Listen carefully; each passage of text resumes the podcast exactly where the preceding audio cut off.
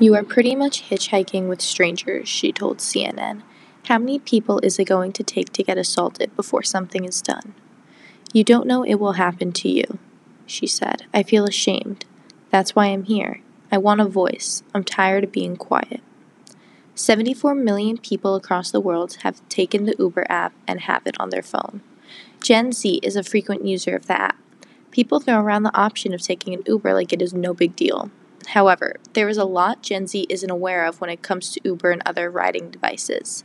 This episode will dive into the dangers and seriousness of services like Uber and Lyft and how to be safe when it comes to technology that threatens your life. This is Gen Z Under the Microscope, Episode 2 Ride or Die.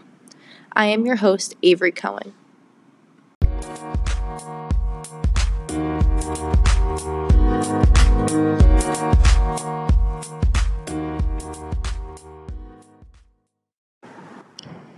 Just last weekend, I was out with my friends. We were off campus going out like a lot of students do here at Syracuse on a Friday night.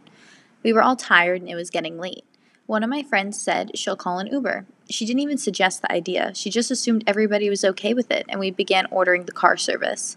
This seems like the logical thing to do, right? Friday night, late, tired, it's unsafe to walk late at night. However, is it just as unsafe to ride in an Uber? Most Uber drivers are very reliable, very nice, and do their job well. In fact, one of my close family friends is an Uber driver. He is super nice and loves his job. Some drivers may not be as nice. Just as recent as August 26, 2019, a 15 year old girl was kidnapped by an Uber driver. A New York Uber driver named Sean Williams has been charged with two counts of felony kidnapping after prosecutors say he planned to sexually assault a 15 year old girl he picked up after a Sweet 16 party. Williams picked up the girl at 11:15 that night. Shortly after, he canceled the ride on his phone and then tried to convince her to go drinking with him. The girl resisted and told him she was too young to drink. She then convinced him to stop at a McDonald's to use the bathroom and immediately called the police. She made it home safely that night. Authorities said he was planning on bringing the girl back to his apartment and then sexually assaulting her. In this case, the girl managed to escape and everything was overall okay. Some women aren't as lucky. Many women have been raped, assaulted, drugged, and abused by their Uber drivers and Lyft drivers. On May 1, 2018, Megyn Kelly from NBC News had four women who had been sexually assaulted by Uber or Lyft drivers on her show and tell America about their experiences.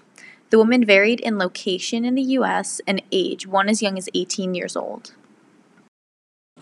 Women have publicly accused Uber drivers of sexually assaulting or harassing them. When it first happened, I wasn't going to do anything until I told my mom and my sister, and they were just like, no, that's sexual assault. Him touching me, kissing me. I was so humiliated and felt like that I was in the wrong. And then a few hours later, I tried to take my own life over this because I was so disgusted. I was um, basically taken for two and a half hours in an Uber car with um, the next day I had defensive wounds. When I looked on my app again, he just changed his picture to make him look like someone else, but it was the same guy. Last week, these four women, along with 10 others, wrote an open letter to the company asking the board of directors to, quote, voluntarily release us from the arbitration provision contained in the consumer agreement to the Uber app so that we are able to pursue our claims of sexual assault, rape, sexual harassment, and gender motivated violence through our court system rather than in a confidential arbitration. Every case is different. Everyone, regardless of gender, race, age, etc., should be safe and smart if they need to take an Uber or Lyft. Gen Z, we need to make more of an effort to be careful and take caution when it comes to technology and our lives. I do not have the Uber app on my phone because I know if I ever ride in an Uber, I will be with people, so I just use their app and then pay them back. Tons of people don't realize how much they spend on Ubers and don't think of using other means of public transportation during the day. The whole point of Uber is because people are scared of using things like public buses and subways late at night. But now people use Uber to get home from school in broad daylight or to bring them to get ice cream when their parents won't take them. Now people are feeling just as unsafe in Ubers and Lyfts as they would on public transportation. How ironic, right? They sometimes try and talk to you when you're in the Uber and be nice, try and give you candy or water, but it's kind of scary because you can't really trust anyone.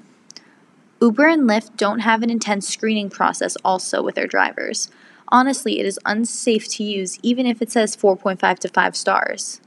They don't fingerprint their drivers, and also, it's not done under the government, it's done by the Uber apps themselves. So they don't really have a really intense process for their background checks. In the terms and conditions, Uber states you have to arbitrate any claims that you have and you can't litigate them in court under a jury.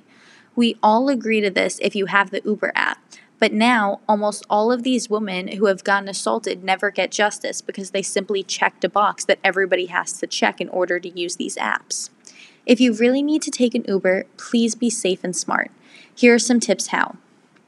First, ride in groups if you can. Never try and take an Uber alone unless it's a very serious situation. Use public transportation during the day. It's there for you. So try and use it, and it honestly saves you some money. Be safe. Be on the phone the whole time you're in an Uber with a parent or a friend, or just send a quick text letting them know where you are. Don't sit in the front seat unless you absolutely need to. Track the address in your Google Maps and make sure they're taking you to your destination and the right way. When you open the door, ask who the Uber is for and ask for the destination. Don't tell them your name, ask them who they are supposed to be picking up. Be safe, be smart. Not all riding apps are bad. I've heard great things about Uber and they are great for convenience. However, Gen Z knows about everything so quickly with technology and we're so open to using it because it's been there our whole lives. Gen Z starting to use these apps at a really young age and it could be unsafe and scary, especially if you are riding alone at night. These apps are for 18 years or older. We should not be using them at 15, 16, even if all of your friends are doing it. There needs to be more awareness of the faults in these apps and the crimes that these drivers commit with the riders. We need to be careful and smart about technology and our driving apps. Thanks for tuning in. Stay safe out there, Gen Z. Come back next week for more.